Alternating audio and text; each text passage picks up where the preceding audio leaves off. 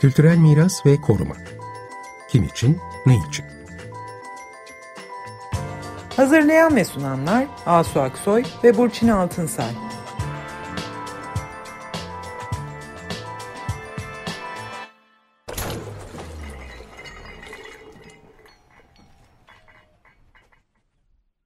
Merhaba, iyi akşamlar. Ben Burçin Altınsay. Merhabalar, ben Asu Aksoy.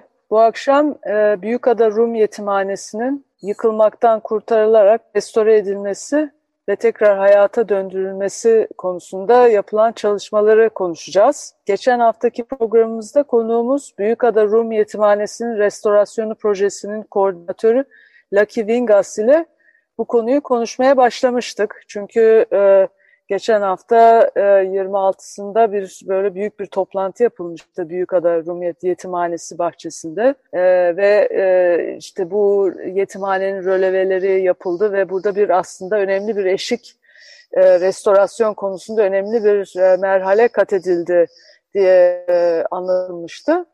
Bu akşam Europa Nostra'yı e, temsilen Burçin ile konuşuyor olacağız. Çünkü e, Burçin Europa Nostra Türkiye'nin e, yönetim kurulu başkanı. Aynı zamanda Burçin tabii bütün dinleyicilerin e, bildiği gibi diyeceğim bir koruma mimarı, restorasyon mimarı diyebilir miyim e, Burçin mimarı? Restorasyon demesek daha Değil çok yani? Peki. koruma mimarı. Şimdi Burçin'le bu akşam aslında yetimhane gibi, Büyükada Rum yetimhanesi gibi böylesine e, önem taşıyan ve bu kadar da aslında e, yani cüssesiyle, e, ve e, şu anda gelmiş olduğu bu neredeyse yıkılmak üzere olan bu tarihi ah, böyle bir ahşap yapının restore edilmesi yani buna yeni bir işlev kazandırılması ve restorasyonu konusunu ele alırken hangi konuların üzerinde önemli durmak gerekiyor bunları birazcık açmaya çalışacağız. Bunu da niye Burçin'le konuştuğumuzu birazdan aslında e, tekrar dönüp anlatacağız. Ondan önce böyle bir giriş ben yapmak istedim. Yani bu Büyükada Rum Yetimhanesi e, bir sürü tabii ki artık İstanbul'da bu konu e, uzun uzadıya aslında belki epeydir konuşuluyor.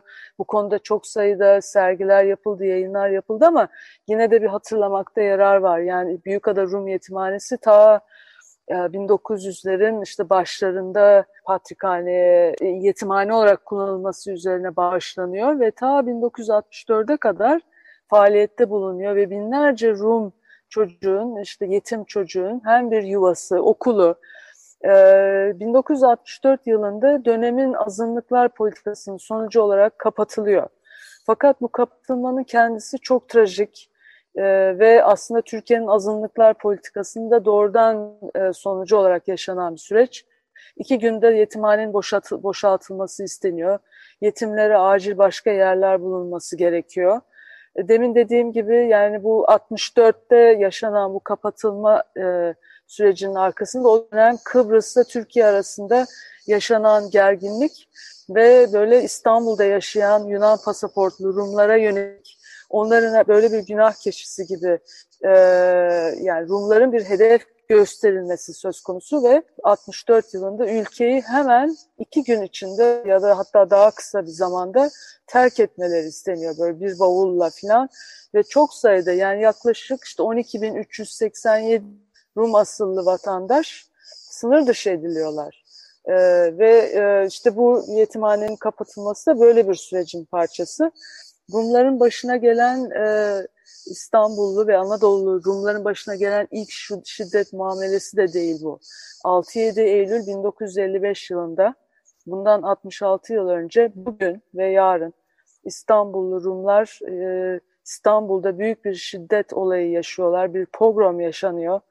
İstanbul'da kiliseleri, manastırları, işyerleri, evleri yakılıp yıkılıyor. Mağazalar yağmalanıyor çok sayıda insan hayatını kaybediyor. Çok sayıda kadına cinsel saldırıda bulunuyor. Bu çok e, dehşetli bir olay e, gerçekten ve e, işte bugün yani 6 Eylül'de biz bunu tekrar e, hatırlamak istedik.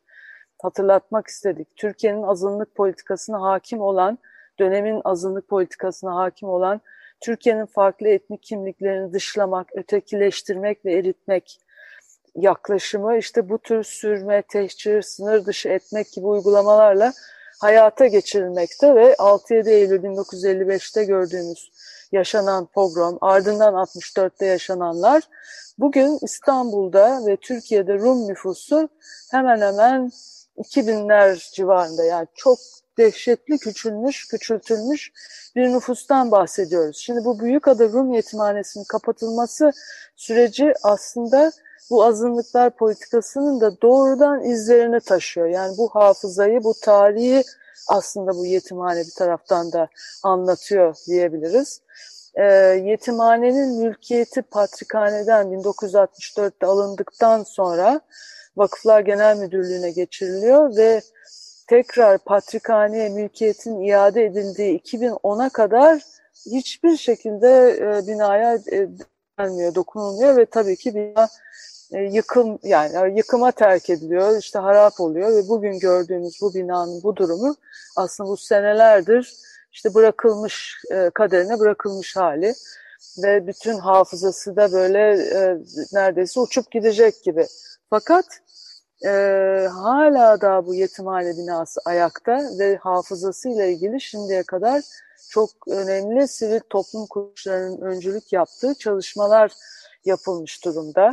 E, hem hafızasıyla ilgili hem de binanın belgelenmesiyle ilgili, korunmasıyla ilgili sivil toplum büyük bir mücadelesi var. İşte bunlardan birisi de Europa Nostra'nın, Europa Nostra Türkiye'nin bu binayı e, Avrupa'nın yedi e, en tehlike altındaki kültür mirası listesine aldırmak e, çabası. E, Burçin de o çalışmanın işte başından beri ne, ne diyelim e, e, bu, sürdüren e, bu müracaatın yapılmasını sağlayan dernek olarak e, bu müracaatın yapılmasını sağlayan çalışan kişilerden. E, şimdi dolayısıyla e, Burçin yani bu 7 Avrupa'nın 7 en fazla tehlike altındaki kültürel miras alanı programına girmiş vaziyette yetimhane. E, bunun anlamı nedir? E, böyle bir programa girilmekle yetimhane nasıl bir restorasyon sürecine ya da restorasyonuna ilişkin nasıl bir e, düşünce sürecine girdi diye sana sorayım. Ben de onunla geçmeden önce bir e, hatırlatma da yapmak istiyorum. E, yetimhane biliyoruz ki 1898 e, ve 90 yıllar arasında otel olarak kullanılmak üzere yapılıyor. Fakat o şekilde kullanımına izin verilmiyor ve bir hayırsever Eleni Zarifi tarafından alınıp patrikhaneye yetimhane olarak kullanılmak üzere bağışlanıyor. Aslında 121 yıllık artık bir e, tarihi var, 122 hatta. E, bu tarihin 1903'ten 64'e kadar olan kısmında kullanılmış e, yetimhane. Ama kullanılmadığı ömrü de neredeyse kullanıldığı ömrü kadar terk edilmişliğinin de bir e, tarihi oluşmuş. Bu 64 yılında e, bu tabii söylediğin e, politik e, e, de olsa yapının e, tehlikeli olduğu, yaşanamayacak olduğu ileri sürülerek yıkılması e, yani o nedenle boşaltılıyorlar. Bu bahane ediliyor ve hemen arkasından da resmi makamlar yıkılması için başvurularda bulunuyor. O sırada Gayrimenkul Eski Eser ve Anıtlar Yüksek Kurulu var. Bugünkü koruma kurullarının atası. Onlar burada diyorlar ki burası Alexander Valery önemli bir mimar tarafından yapılmıştır. Dolayısıyla yıkılamaz, tamir ve muhafaza edilmesi ne karar alıyorlar Gayrimenkul Eski Eser ve Anıtlar Yüksek Kurulu'nda. 64 yılında olduğu için bu çok erken bir koruma kararı aslında yapının fiziksel e, varlığının korunması için. Dediğim gibi burası aslında yetimhane olarak kullanıldığı dönemde de kesintilere uğramış. Savaş sırasında göçmenler kalmış. O zaman bile yapının tamamını kullanamamışlar çünkü yapı çok büyük. E, idare etmesi zor bir yapı. Bir bölümünü e, kullanmışlar. E, ve böyle vakıflara de, o dönemde devredilmiyor aslında. Daha sonra 90'lı yıllarda e, işte TÜRSAP falan öncülüğünde buranın e, patrikhaneden kiralanıp otele çevrilmesi, beş yıldızlı otele çevrilmesine kalkışılıyor ve o sırada da o proje bağlamında yıkılmasından bahsediliyor. Onun Tekrar. üzerine burası için yıkılamaz kararı var zaten denerek. Ve o zaman sivil toplum bayağı bir harekete geçiyor. Mimarlar Odası da öncü e, çok uğraşıyorlar ve bu otel yapılması meselesine itiraz ederek yıkılmasına ilk itirazlar öyle başlıyor. Ve oradan e, bugünlere geliyoruz. Yani yıllardır işte daha sonra 90'lı yılların sonunda başlayan mülkiyet e, davaları var. 2010 yılında sonlanan.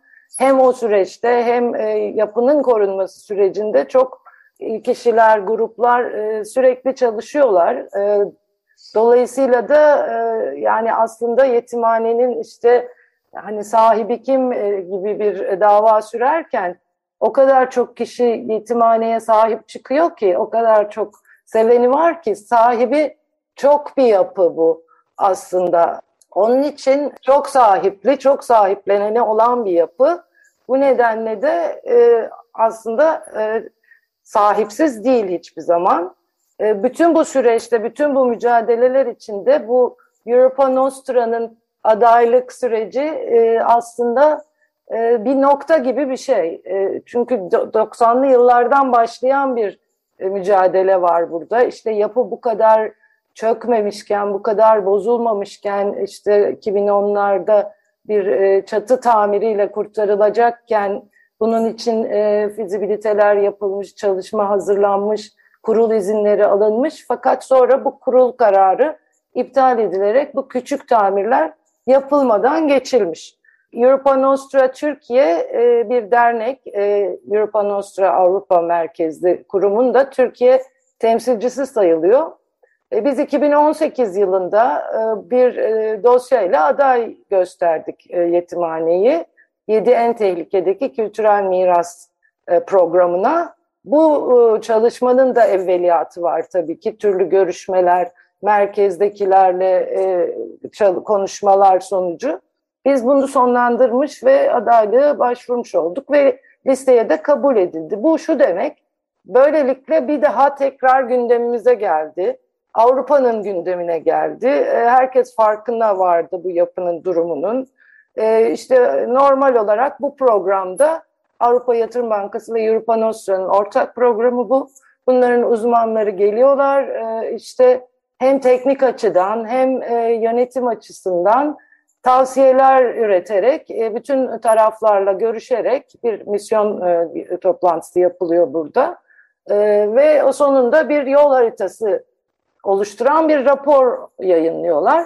Yetimhane için de böyle oldu. 2019 yılında gerçekleşti bu misyon ziyareti. Fakat ondan önce bir şey daha oldu. Bu önemli. E, çünkü yetimhane çok tehlikeli, çok çökmek üzere gibi göründüğü için burada biz e, Europa Nostra'dan bir e, inşaat mühendisi uzmanın gelmesini istedik. Onlar da bunu yaptılar, yolladılar önden.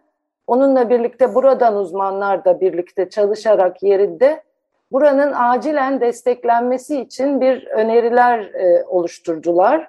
Çünkü o sırada biz bu listeye kabul edildikten sonra işte ne yapılacağı konuşulacağı zaman genellikle şu söyleniyordu. Bir koruma çatısı ve bir koruma e, sistemi yapılsın gibi. Halbuki o yetmeyecekti. O tam aksine dert de olabilecek bir şeydi. Büyük bir strüktür yapıp içinde yetimhane çürümeye devam edecekti. O nedenle bu destekleme çok önemliydi. Biz de onun üzerinde durduk ve onunla ilgili bir rapor hazırlandı. Daha sonra e, asıl misyon da geldi ve o sırada biz yine bütün bu işle ilgili tarafları, bu konuda çalışan kişileri hem adalardan hem İstanbul'dan toplayarak bu gelen uzmanlara onların görüşlerini sunulmasını sağladık. Herkesin görüşünü duymalarını sağladık. Bütün onlarla birlikte onlar da sonunda bir e, rapor hazırladılar ve bu toplantılar sırasında önemli gelişmeler oldu. Koruma kurulu üyeleri Patrikhane'de toplantılara katıldılar. Yani böyle bir buluşmalar da sağlanmış oldu bütün taraflar arasında. O raporda da tabii belli şeyler önerildi. 2019 yılında bu rapor yayınlandı. Bu raporda da özellikle vurguladıkları şeyler bir kere o demin söylediğim acilen bir an önce e, geçici de olsa bu destekleme işinin yapılmasını önerdiler. E, çünkü Bu e, olmazsa daha da kötü olacaktı durumu yapının. E, bunun yanı sıra tabii mutlaka gelecekte nasıl kullanılacağına dair bir konsept geliştirmesini önemli vurguladılar. Bunun içinde bütün tarafların bir araya gelmelerini önerdiler. O, o sırada Patrikhane tarafından e, Çevre Enstitüsü ve İnançlar Arası Diyalog Merkezi'ne dönüştürme fikri vardı. Bu fikrin yanı sıra başka işlevlerin de olabileceği, burayı yaşatacak, gelir getirici işlevlerin de olması gerektiğini ve bunu işte bütün paydaşların bu sürece katılımının çok hayati olduğunu söyleyerek birlikte karar verilmesi gerektiğini söylediler. Bir yönetim birimi kurulmalı ve bu yönetim birimi burayı sonuç ürünün ne kadar sürdürülebilir olacağını da değerlendirmek üzere ve kapsamlı bir yönetim planı, iş planı yaparak çalışması gerektiğini söylediler. Bunun için de disiplinler arası bir ekip oluşturulmalı ve bu ekibe uluslararası uzmanların katılımının da önemli bir gereklilik olduğunu söylediler. Tabii projenin işletilmesi ve yönetimi yapı sahibinin olacak dendi. Tabii öyle çünkü. Fakat bunun için e, finansmanı için başka kaynaklar, uluslararası fonlar da araştırılabilir dediler. Yani en önemli hatlarıyla bu rapordan çıkan sonuç buydu. Bu da zaten sürecin biraz hareketlenmesine nitekim işte e, geçenlerde yapılan toplantıda duyurulduğu gibi e, bir ilk adım olarak, bir eşik olarak röleve e, dediğimiz tespit çizimlerinin yapıldığını, e, işte üç boyutlu taramalarla belgelendiğini e, duymuş olduk. Böylece bir eşik geçilmiş oldu bu süreçte. Evet. Şimdi bu aslında burada eşik geçildi. Bundan sonra ama e, işte hem buranın acil olarak bir kere bir korumaya alınması konusunda adımlar atılacak. Aynı evet. zamanda da e, bu bu kadar aslında bu çok büyük bir bina. Bir kere bunu vurgulamak lazım herhalde. Yani yetimhane de aslında bu binanın... Tabii bütün... her zaman çok vurguluyoruz bunu. Ha. En, evet, en, yani... en eşsiz kılan şeyi cüssesi, büyüklüğü. Evet. Ama şunu da hatırlatmak isterim. Şimdi e, biz koruma yaklaşımlarında bir değerler silsilesi üzerinden yaklaşıyoruz ya. Yani sadece işte mimari değeri, estetik değeri, mimarının değeri, fiziksel özellikleri değil. Onun yanı sıra bu yaşantının, hatıraların izleri, oradaki anlamlar bütünü, işte hafıza dediğimiz bunların hepsi aslında korunması için birer değer oluşturuyor. Şimdi yetimhane fiziksel olarak biraz kırılgan bir durumda. Çok büyük bir yapı, hala ayakta, hala dimdik değil ama ayakta. Çünkü tabii o, bu şekilde yapılmış yapılar dayanıklı yapılar, dayanıyorlar bunca badireye, bunca şeye dayanıyorlar ve kalıyorlar. İnsanlar gelip geçiyor, onlar kalıyorlar. Ee, şimdi burada bir yandan bu fiziksel değerleri var, bir yandan da çok anlam yüklü bir yer.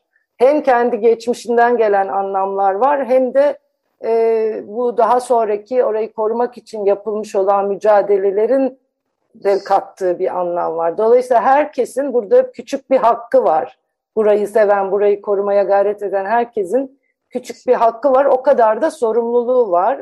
Onun için bunu birlikte yapmak lazım. Bu anlamsal yükler de aslında bazen yapılar üzerinde tabii ki bir e, fiziksel yük gibi yük getiriyor. Onun için burada biraz dikkatli olmalıyız. Tabii bu biz yetimhaneyi hep metruk harabe olarak tanıdık.